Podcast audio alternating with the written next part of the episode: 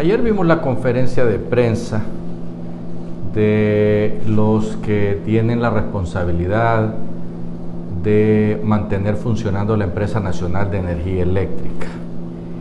Y honestamente pareciera que hemos tenido seguido editoriales sobre este asunto, pero es que sinceramente el show que montaron allá en Patuca 3, pues ya sabemos que fue un pinche y burlesco show donde nos quisieron hacer entender que esa viga que habían puesto encima de una máquina ahí habían sido gentes que vinieron de otro lado y que una cuestión que pesa toneladas la bajaron para hacerle daño a Patuca 3 y con una grúa la quitaron. Tenían que haber estado todos los ejecutivos de Patuca 3 ahí porque, como lo dijimos nosotros la semana pasada, eso era gato casero. Eso es un asunto que se inventaron ellos mismos. Y ya ven ustedes, quitaron la viga y ya está funcionando. Por más que le quisieron echar la culpa a Patuca 3 de que por culpa de que no estaba funcionando Patuca 3, ya nos dimos cuenta de que Patuca 3 solo representa entre un 4 y un 6% de la energía que se produce en Honduras, lo que solo sirve para darle luz a la zona de Olancho, o sea que no tiene nada que ver con Cortés, no tiene nada que ver con la zona sur, no tiene nada que ver con Occidente, que son los lugares donde más se está sufriendo por el corte de la luz. Esta semana nos ha tocado a nosotros vivir tres cortes de energía y ponen ahí que va a durar entre 3 y 4 horas y el corte de energía duró 5 horas. Terrible, porque fue una tarde donde no se pudo trabajar. No se trabajó. De manera tal pues que eso no nos lo paga a nosotros de regreso la ANE. Hoy salen diciendo que van a tomar las cuestiones por su mano y que el que se oponga le van a comprar con justiprecio la empresa. Esa es una amenaza que da risa.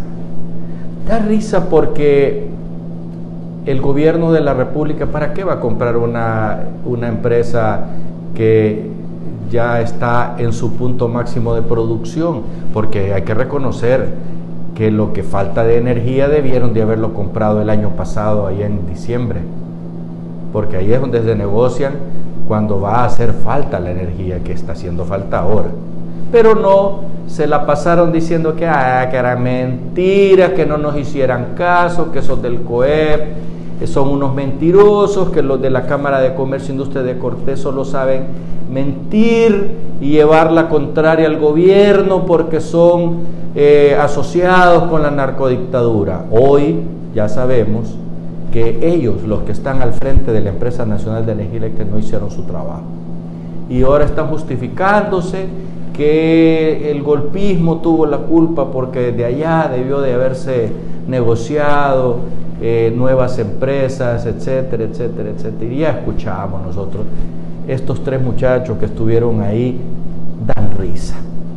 Que nos perdonen, pero son tres incompetentes que no justificaron absolutamente nada más que su propia incompetencia. De nada sirven las amenazas, porque de esa manera la empresa privada no va a invertir si el gobierno de la República los está amenazando y señalando. ¿Por qué no negociaron con el COS aquí en la costa norte del país, que estaba negociando deuda por crecimiento de la empresa? No quisieron, porque la empresa privada hondureña no paga impuestos. ¿Y a dónde nos lleva todo eso? A situaciones como la actual, porque yo como inversionista no me voy a poner a invertir en un gobierno que desde que llegó solo ha hecho otra cosa más que amenazarme y quitarme